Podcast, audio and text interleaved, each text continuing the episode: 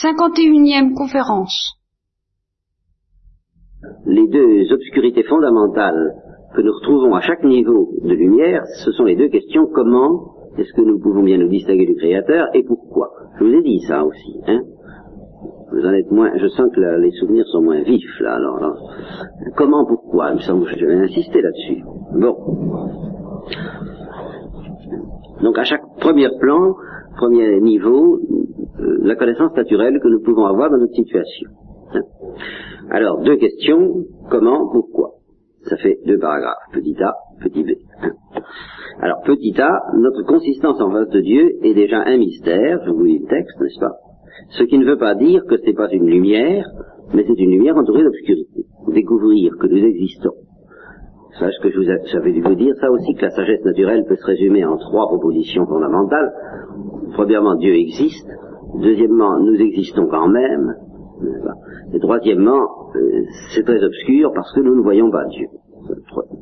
Dieu existe, nous existons, nous aussi, d'une existence distincte de celle de Dieu, et nous ne voyons pas Dieu. Troisième proposition qui, elle, explique l'obscurité dans laquelle nous sommes plongés.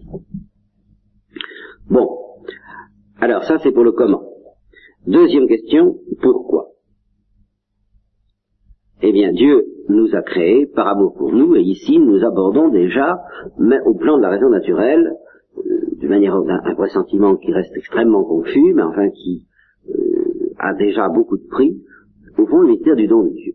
Une créature qui ferait ce que Saint Paul dit dans l'Épître aux Romains, c'est-à-dire qui découvrirait les perfections invisibles de Dieu à travers les perfections visibles de l'univers, eh bien, se rendrait compte, dans une métaphysique correcte, et Aristote n'en était pas loin, que Dieu lui a donné l'existence. Voilà. Et qu'il lui a donné la vie. Et que, comme disait, je crois que c'est Épictète ou c'est peu importe quel autre stoïcien, nous ne remercierons jamais assez Dieu d'avoir créé d'un côté la lumière, de l'autre côté les yeux, et en fin de compte l'harmonie entre les yeux et la lumière. Ce sens déjà très adorateur que nous avons tout reçu. Qu'est-ce que tu as que, que tu n'aies reçu On ne peut pas avoir ce sens-là sans avoir déjà le pressentiment, même à un plan naturel, d'une certaine bonté de la part de Dieu.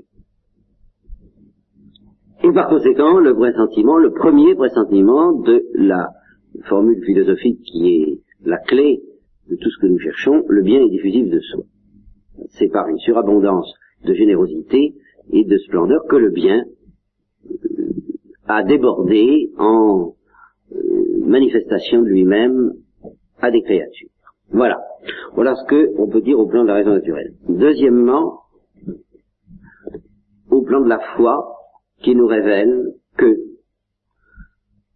la foi de l'ancienne alliance, euh, eh bien, qui nous révèle essentiellement le mystère de la prédilection. C'est surtout ça. La transcendance de Dieu, pourquoi est-ce que c'est surtout ça? Je vous l'ai déjà dit, mais enfin, je- j'y reviens un peu. C'est tout simplement parce que la transcendance de Dieu, théoriquement, pourrait être connue sans révélation. Avec une philosophie correcte, on pourrait découvrir la transcendance de Dieu. Évidemment, c'est très difficile, et pratiquement, l'homme n'y tient pas. Je veux dire, n'y tient pas, n'y résiste pas. Il n'arrive pas à maintenir très pur en lui le sens de la transcendance de Dieu, précisément parce que si ce- cette, cette- cette intuition intellectuelle de la transcendance de Dieu n'est pas soutenue par une intuition très vive de la bonté de Dieu, ça devient intolérable. Voyez-vous? C'est c'est là que ça provoque le fatalisme sur lequel j'ai tellement insisté, l'impression d'être perdu dans une espèce de le jeu de force complètement écrasante, ou d'une force, ou d'un être, enfin d'un mystère, quelque chose qui nous dépasse. Le sentiment d'être dépassé, si n'est pas, il n'est pas alimenté par le sentiment d'être aimé, ben, débouche dans le sentiment d'être écrasé. Vous comprenez? Bon. D'être perdu.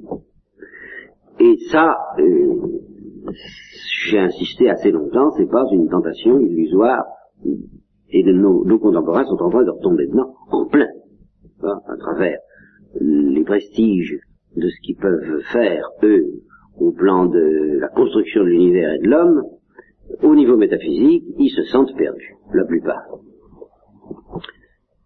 Pourquoi? Ben Parce qu'ils ne se sentent pas aimés. Théoriquement, la raison naturelle devrait suffire à nous assurer d'une certaine bonté, d'un certain amour de Dieu pour nous, puisqu'il nous a donné l'existence, il nous a donné la lumière, il nous a donné l'œil pour voir la lumière, etc. Évidemment, évidemment, on devrait pouvoir se rendre compte de ces choses-là. Pratiquement, euh, malgré tout, l'aventure de notre vie est tellement obscure que on peut être facilement entraîné à douter de cet amour qui pèse sur nous et de de se croire abandonné à quelque chose d'aveugle ou peut-être même d'indifférent à notre sort. Vous cet aspect, cette impression que Dieu est indifférent, très facilement peut gagner notre cœur. Alors la révélation juive est essentiellement destinée à arracher les juifs à cette impression éventuelle d'indifférence que l'homme peut ressentir euh, de la part du Créateur à son égard. Bien sûr, la révélation juive euh, maintient aussi les juifs dans le sens de la transcendance de Dieu, mais ce que j'essaie de vous expliquer, c'est que euh, il est encore plus difficile de garder le sens d'être aimé que de garder le sens de la transcendance de Dieu. Voilà. C'est encore plus extraordinaire. Étant donné ce qu'est la condition humaine, étant donné au fond les affres de misère dans lesquelles nous sommes plongés depuis le péché, et auquel nous ne comprenons pas grand-chose, bah, il, est beaucoup plus difficile de savoir qu'on est aimé que de savoir que Dieu est transcendant. Évidemment, une fois qu'on a oublié qu'on est aimé, on perd aussi du même coup petit à petit le sens de la transcendance de Dieu, puisqu'on perd le sens de l'adoration. Mais enfin, ce qui a de plus précieux et extraordinaire dans la révélation juive, c'est cette affirmation de la prédilection à travers laquelle Dieu essaie d'initier Israël au mystère de l'amour de Dieu pour nous, en général, pour tout homme. Dans la perspective de la révélation juive, nous comprenons donc à quelle profondeur nous sommes, notre, enfin, quelle profondeur se situe notre consistance en face de Dieu. Parce que nous n'avons pas seulement en face de Dieu la consistance d'une personne en face d'une personne, ce que la raison déjà peut nous apprendre, et ce qui est déjà bien étrange, mais nous avons la consistance d'une personne aimée pour une personne aimée. Une personne aimée violemment. Ça, je l'ai développé. Je m'excuse, mais je ne suis pas contenté de le dire. bon. Alors ça, ça, ça renforce donc à la fois la lumière et l'obscurité, qui entoure notre consistance en face de Dieu, c'est-à-dire ce que j'appelle le mystère du comment. En quoi consiste notre... Euh,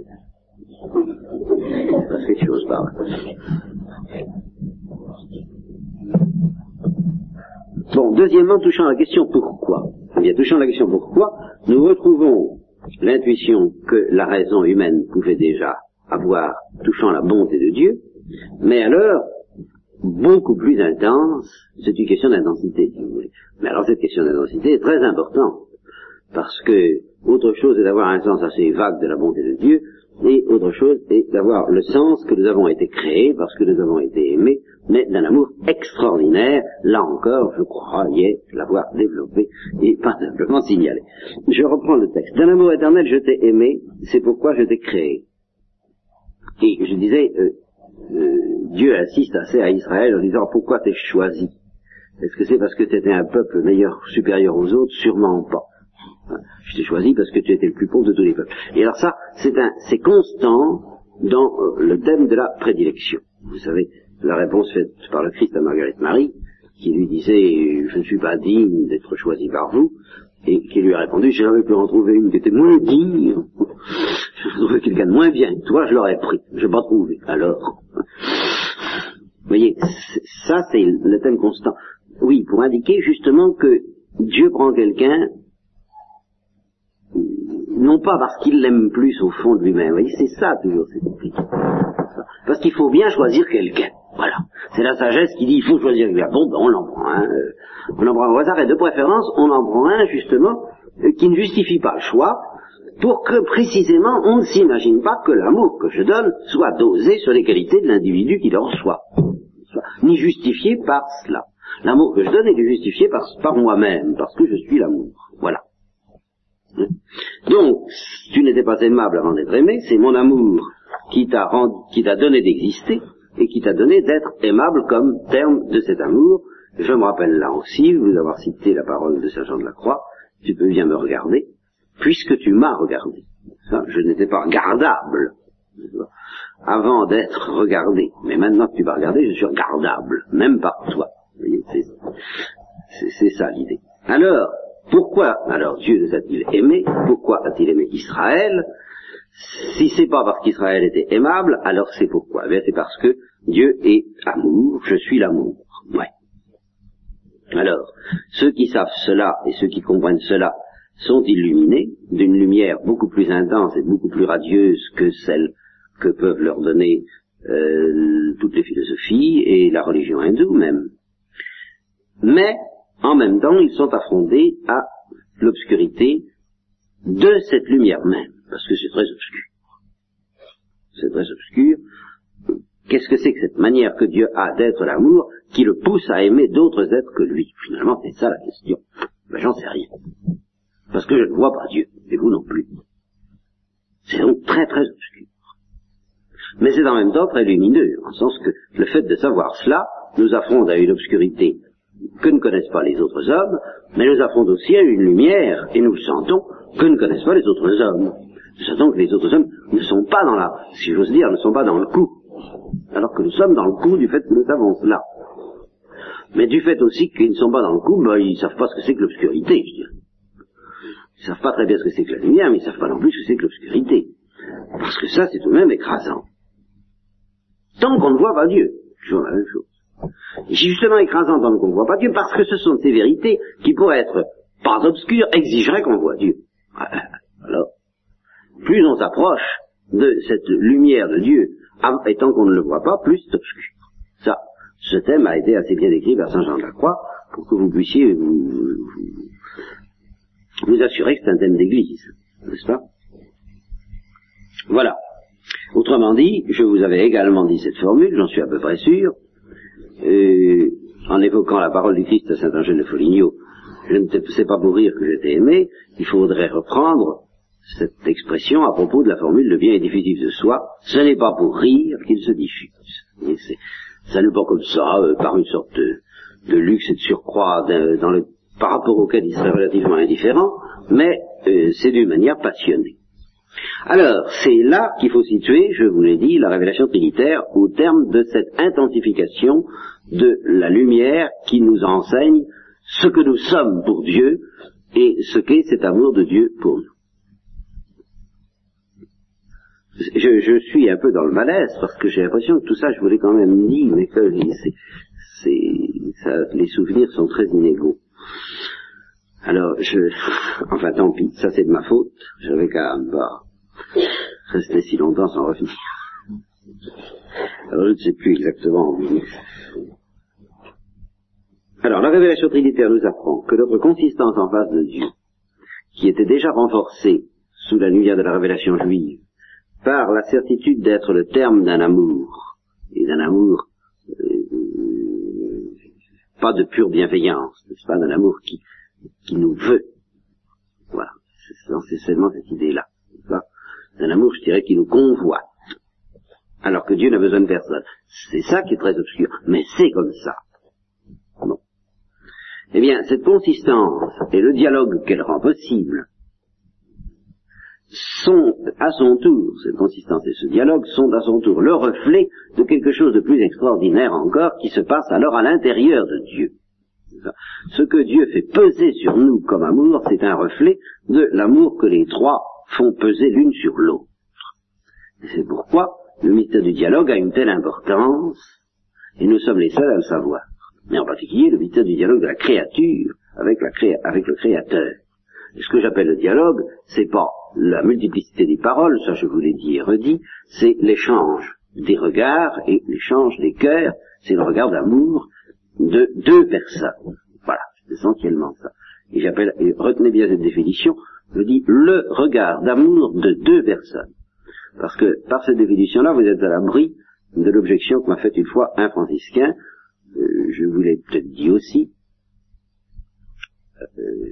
alors ça c'est un développement alors mais peut-être que vous ne en souvenez pas il est vrai que c'est pas de votre faute non plus euh, peut-être que c'est moi qui qui ai cru vous le dire parce que je l'ai dit ailleurs. Ça, c'est des choses qui arrivent aussi.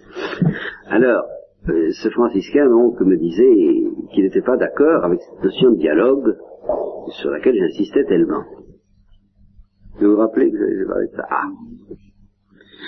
Et parce qu'il n'y a pas en Dieu, pour lui, le dialogue, euh, c'est la rencontre de deux regards.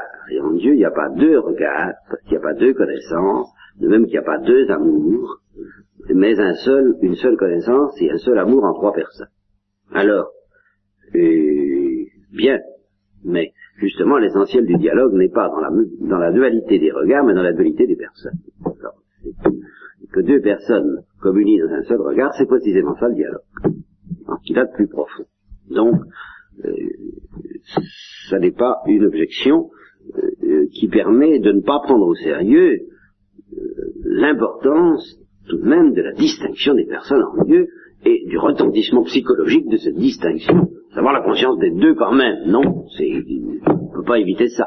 Et à partir du moment où vous avez conscience d'être deux, ah, et, bien, dans un seul regard, ça s'appelle même se regarder. C'est pas parce qu'il y a, pas parce qu'il y a un seul regard que ça s'appelle pas se, se regarder l'un l'autre. parce qu'il y a deux personnes. Ça me paraît élémentaire, mais enfin, c'est peut-être de ces choses élémentaires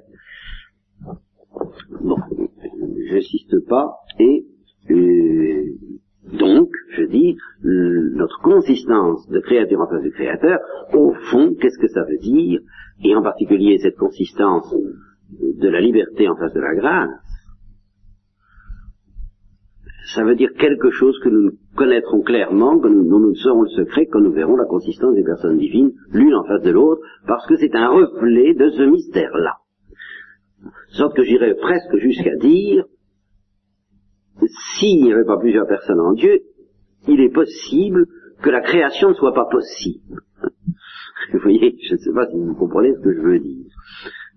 Nous ne sommes pas certains que le mystère de la créature, qui est tellement obscur, et de sa consistance en face du Créateur, serait possible, serait pas une absurdité, une contradiction, comme Parménide le pensait, s'il n'y avait pas cette consistance des personnes divines, l'une en face de l'autre à l'intérieur de Dieu. Qui provoque qu'il y a un lien entre ces deux mystères, même au plan de la possibilité. Comment est-il possible qu'une créature se distingue de Dieu?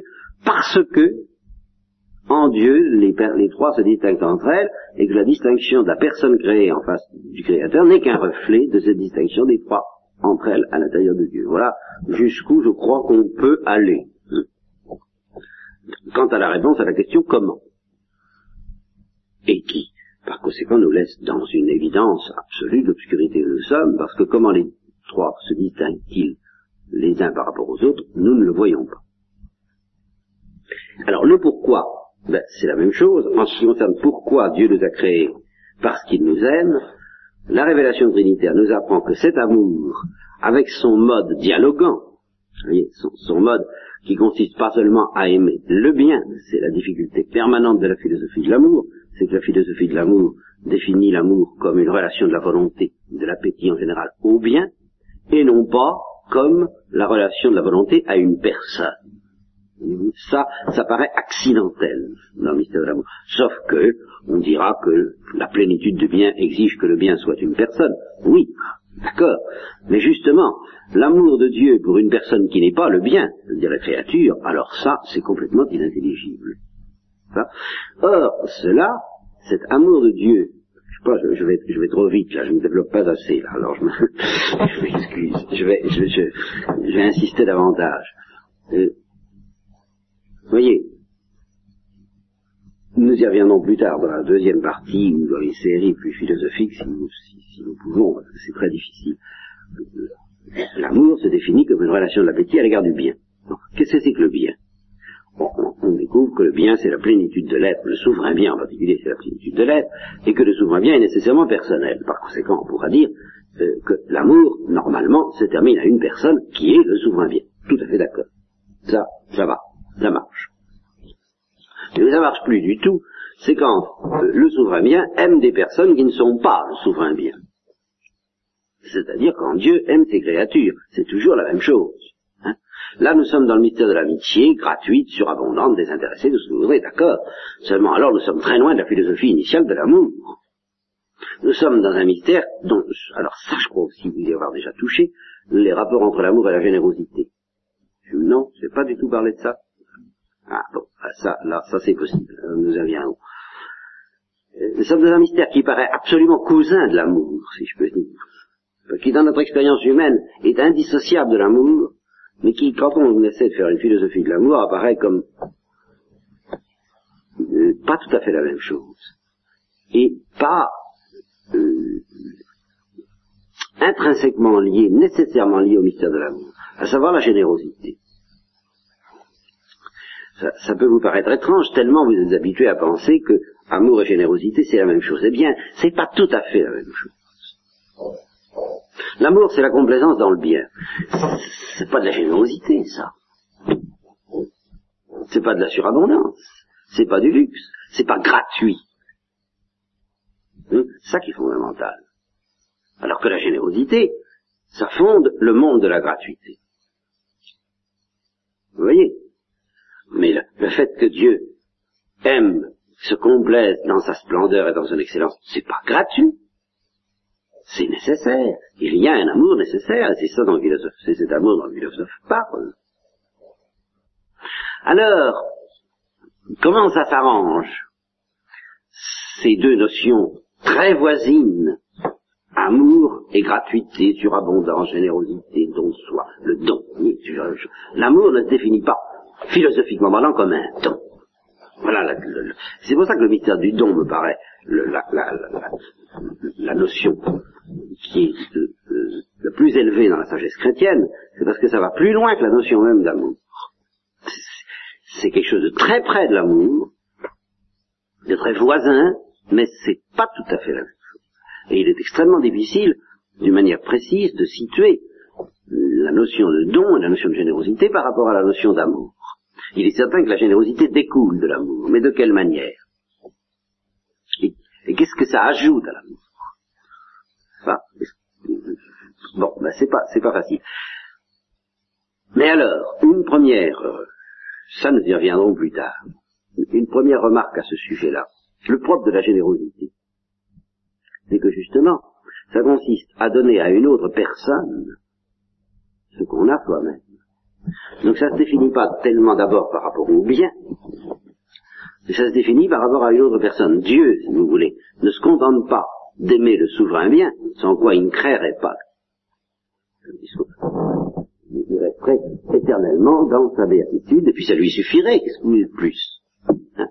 Eh bien, il éprouve le besoin, et c'est ça qui est tout de même mystérieux, de donner à d'autres personnes une participation à son bonheur. Donc, il ne se contente pas d'aimer son bonheur. Il aime aussi des personnes. C'est ça la générosité. C'est ça l'amour comme générosité. Et vous voyez que l'amour comme générosité concerne essentiellement des personnes autres, conçues et définies en tant qu'autres. Qu'est-ce que c'est que cette histoire-là? Ben, la philosophe, un philosophe ne peut rien dire de plus que il constate. Il constate, il dit, ben oui, c'est un fait que quand on est heureux, on a envie de donner à d'autres. On ne sait pas très bien pourquoi. C'est comme ça. L'expérience, le, plus, le plus intime de notre cœur, nous, apprend quand on est heureux, quand on aime quelque chose, quand on aime une belle musique, eh bien, on ne se contente pas euh, d'aimer la musique et de se complaire dans la musique, on a envie de la communiquer à d'autres. De dire venez voir, j'ai trouvé. Vous savez comme quand on se promène pour cueillir des marguerites ou je sais pas quoi, ou des champignons. Hein. Alors, on fait part aux autres de la trouvaille. Et ça, allez voir que j'ai vu Eh bien, là, c'est de l'ordre de la générosité. et de la, de la surabondance et du dialogue. Voyez-vous, c'est ça. C'est déjà de l'ordre du dialogue. Ça veut dire que les champignons ne nous suffisent pas. Vous voyez? Ou la, ou la perle précieuse. Mais, sine invidia communico. Vous voyez, parce que transposer, hein, euh, je, je, je, prends des exemples amusants, mais ça revient toujours à ça, la sagesse ne nous suffit pas. Et alors en fin de compte, nous allons être obligés de le bien ne nous suffit pas. Nous avons envie de communiquer à d'autres ce bien. Pourquoi? Alors un philosophe, il peut dire, ben c'est comme ça, euh, sans quoi nous n'existerions pas. Évidemment. Si Dieu n'aimait que le bien, nous n'existerions pas. Voilà. C'est ça qui est très curieux. Donc l'amour ne porte pas seulement sur le bien, et c'est cet aspect par où l'amour ne porte pas seulement sur le bien qui s'appelle la générosité. Qu'est-ce que c'est que l'histoire de la générosité? Alors la révélation trinitaire arrive, et nous en trouve quelque chose du mystère de la générosité, en disant, mais attention, même à l'intérieur de Dieu, il n'y a pas que l'amour pour le bien, il y a l'amour pour les personnes en tant que distinctes. L'amour du Père pour le Fils, non pas seulement en tant que Fils est Dieu, mais en tant que Fils est Fils, c'est-à-dire en tant que Fils est autre. Et ça, c'est de l'ordre de la générosité. Autrement dit, à l'intérieur de Dieu, le mystère trinitaire nous apprend que le mystère de la générosité est quelque chose qui est... C'est ça que la révélation trinitaire nous apprend. C'est que la générosité est essentielle à l'amour. selon un secret qui ne nous est pas révélé et qui est absolument obscur, mais nous, nous savons que c'est un lien nécessaire éternel, absolu, et même un mystère d'identité. L'amour et générosité. Mais ça, jamais un philosophe ne pourrait le dire. Qu'il y a identité entre l'amour du bien et la générosité. Pour un philosophe, c'est deux choses différentes. On aime le bien parce que le bien est bien et qu'il mérite d'être aimé. Tandis qu'on est généreux pas parce que celui envers qui on est généreux mérite qu'on soit. C'est ça l'essence même de la générosité, c'est que ça ne s'impose pas. Eh bien, ce que la théologie et la foi nous apprend, c'est qu'il y a identité entre cet amour pour le bien qui, mérite d'être aimé, et puis la générosité. Alors là, c'est le sommet de l'obscurité et c'est le sommet de la lumière. Et vous, l'amour est don. Voilà la grande révélation chrétienne. Et je, évidemment, ces choses ne sont pas toujours très bien vendues. Je vous dirais que j'ai eu un, je, vous savez peut-être que je prépare tout de même un bouquin, à partir de ces polycopies qui sont des polycopies. Alors, je prépare un bouquin qui illustre un bouquin. Et, naturellement, j'ai des censeurs. Alors, et je, ça de ce texte même, je crois, celui-ci. Celui-ci que je viens de vous lire, à propos de la révélation juive, je t'ai aimé parce que je suis l'amour. Alors le censeur a dit, je suis quand même un peu gêné. Parce qu'il dit, moi je croyais que c'était, jusqu'à présent, d'après ce qu'on m'avait dit, je croyais que c'était le propre de la révélation du Nouveau Testament. Et qu'il y a, c'est tout de même autre chose de dire Dieu est et bon, Dieu nous aime, euh, tout ce qu'on voudra, qu'on peut dire dans l'Ancien Testament, ou avec la raison naturelle, et puis la formule johannique, qui est alors est la grande révélation de l'Évangile, Dieu est amour. Alors, euh, on m'a soumis ça. Moi, ma mitrailleuse n'a fait qu'un bon. Alors là, pour une fois, j'avais facile, parce que j'avais, pour une fois, j'avais qu'à faire de l'exégèse. J'ai dit, attention, qu'est-ce qui est dans le texte? C'est pas Dieu est amour, c'est Deus est caritas, qui en grec c'est agapé, ce qui veut dire très exactement amitié, ce qui veut dire dialogue. C'est justement, donc, la révélation du Nouveau Testament, vous voyez, c'est que Dieu n'est pas seulement amour, justement. voilà ce qui est neuf. Dieu est amour, on n'a pas besoin du Nouveau Testament, ni d'aucune révélation pour le savoir. Théoriquement, on pourrait le savoir avec la philosophie. Mais amour du bien. Mais amour des autres, alors ça, alors non, ça vraiment, là oui, on a besoin d'une révélation. Et c'est en effet la révélation du Nouveau Testament.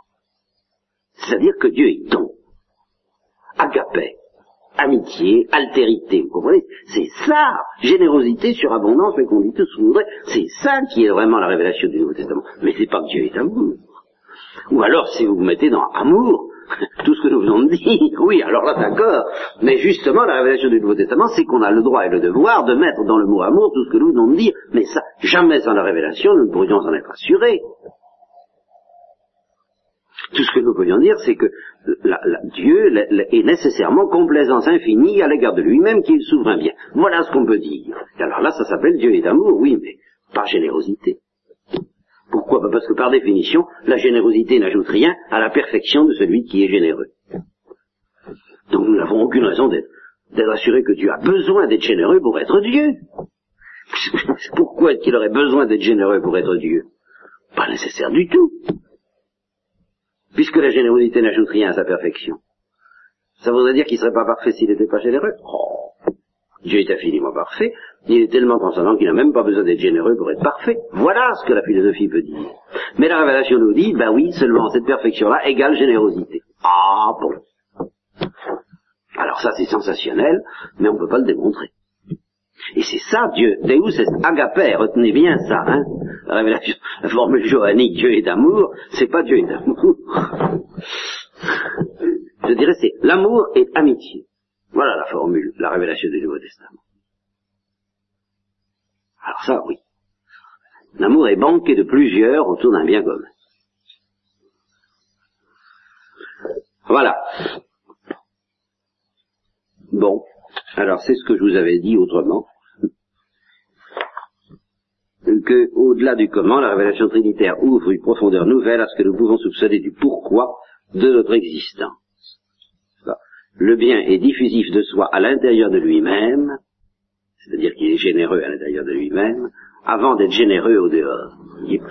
Ça, cette question étrange. Pourquoi le bien est-il généreux? Nous sentons que ça lui convient, mais enfin, c'est quand même bizarre. Le bien n'a pas à être généreux, il n'a qu'à s'aimer et puis c'est tout. Se complaire en lui-même. Eh bien, la réponse trinitaire, c'est ça, c'est que il est généreux à l'extérieur parce qu'il l'est d'abord à l'intérieur. Bon. Mais c'est ça le mystère du temps. Dieu se donne à nous parce qu'il aime se donner. Et il aime se donner et parce qu'il aime se donner, il se donne d'abord à lui-même infiniment,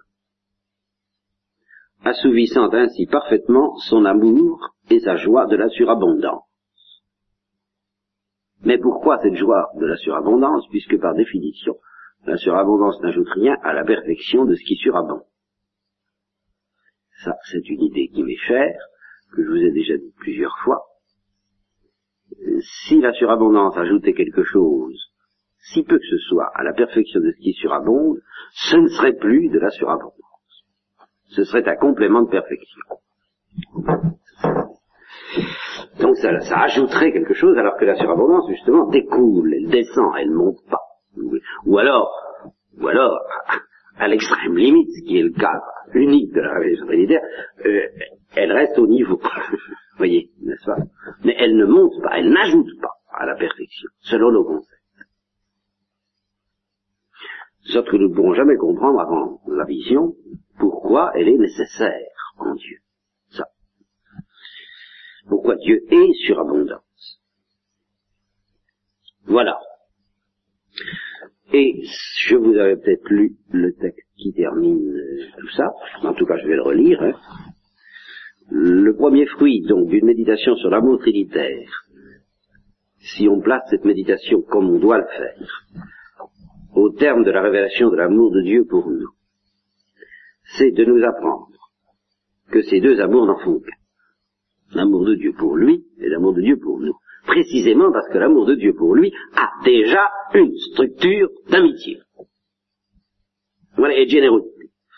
À cause de cela, il n'y a pas de discontinuité entre l'amour qu'il a pour lui, qui ne serait qu'une complaisance en lui-même, et puis l'amour qu'il a pour nous, qui serait d'une générosité. Il n'y a pas cette discontinuité parce que l'amour qu'il a pour lui est déjà générosité. Selon un mode inintelligible pour nous, mais réel. voilà ce que, ce que nous découvre le mystère trinitaire. Alors vous voyez comme c'est très important pour nous. Comme mon alors voilà pourquoi on peut comprendre bien sûr toute la charte de la vie chrétienne dans euh, alors dans Saint Jean, oui, mais pas Dieu est amour, justement. Enfin, si, Dieu est amour, mais bien compris. Mais ça, c'est, l'épître, mais l'évangile de Saint Jean, 13 à 17, comme mon Père m'a aimé, je vous ai aimé. C'est-à-dire par mode d'amitié, justement. Le Christ ne pourrait absolument pas dire ça si le Père n'aimait le Fils qu'en tant que le Fils est souverain bien. Parce qu'à ce moment-là, il ne peut pas nous aimer comme le souverain bien. Et donc il faut que le Père aime le Fils autrement que comme le souverain bien. selon une autre modalité qui est celle de l'amitié, qui est celle de, la générosité et du don. Ce qui ne veut pas dire que le Fils n'est pas le souverain bien et que le Père ne l'aime pas comme le souverain bien, il l'aime comme tel, mais ça ne dit pas tout. Voilà ce que je veux dire. Il y a une nuance, une modalité de l'amour du Père pour le Fils qui n'est pas exprimée si on dit simplement que le Fils est souverain bien et qu'à cause de cela le Père l'aime. Il y a une nuance de don qui n'est pas dite. Et c'est cette nuance de don qui se répercute sur nous comme le Père m'a aimé, c'est-à-dire selon cette nuance de don qu'il y a dans l'amour du Père pour moi, moi je vous ai aimé. Vous voyez, c'est comme c'est important, parce qu'il y a une nuance de don dans notre amour, ce même amour peut vous être donné. S'il n'y avait pas cette nuance de don, il ne pourrait pas vous être donné, parce que si on fait abstraction du don, l'amour ne concerne que le souverain bien. Et vous n'êtes pas souverain bien. Alors vous n'êtes pas aimable vous n'êtes absolument pas aimable en dehors du don. C'est ça le fond de l'affaire. Alors voilà pourquoi le Saint-Esprit, alors je vous l'ai dit, fait de nous non pas des fils de surcroît, n'est-ce pas, mais le, le, le Fils même. Il inscrit en nous le visage unique du Fils, issu des entrailles du Père, reflété seulement par une multitude d'élus avec des milliers de modulations, en sorte que Jésus devienne vraiment le premier-né d'une multitude de frères. Alors, j'avais dû vous dire, si je ne l'ai pas dit, vous me le hein, lorsque le chrétien le plus fruste récite le Notre Père, nous savons qu'il y a là une parole trinitaire. Maintenant, nous savons ça. Qui est un écho sur la terre de celle qui constitue le Fils. Le Fils est cette parole même par laquelle il dit Abba Père, en réponse à la parole qui constitue le Père, et qui est ego odie genuité, de toute éternité, je t'engendre aujourd'hui. Comment on peut traduire ça Et d'une manière plus générale, tout mouvement qui nous rapproche de Dieu est trinitaire. Alors j'ai dû vous, tout même vous parler de ça, la radiographie de Marie-Madeleine. Non, Généralement, on se souvient, alors c'est que j'ai pas dû le dire. Des images comme ça, on se souvient. Quand on se demande, quand Marie-Madeleine se précipite au pied de Christ, qu'est-ce qui se passe? Qu'est-ce qui se passe? Alors, il y a une psychologie humaine qu'on peut expliquer, mais comme toute psychologie humaine, il y, a des, il y a différents niveaux de profondeur, il y a une psychanalyse possible, il y a alors ce que j'appelle une radiographie. Passez-moi une radiographie de Marie-Madeleine au moment où se précipite au pied du Christ. Et alors supposons une radiographie qui dépasse même euh, justement ce que la psychologie des, des vacinations et des passions, j'en ai parlé, hein, une radiographie angélique, ce que une radiographie qui se situe au niveau de ce que les anges peuvent voir de la psychologie humaine, c'est-à-dire vraiment au niveau des plus profonds. Eh bien, même les anges, devant cette radio, diraient, il y a une zone qui nous échappe, il y a une zone invisible, et qui est le ressort de tout tout, cet ensemble, nous observons bien quelque chose dans, les émotions de Marie-Madeleine, mais tout ça, ça a sa source dans quelque chose que nous ne voyons pas. Pourquoi? Eh Parce que c'est un mouvement trinitaire. Et que même pour les anges, ce mouvement est invisible tant qu'ils ne sont pas dans la vision.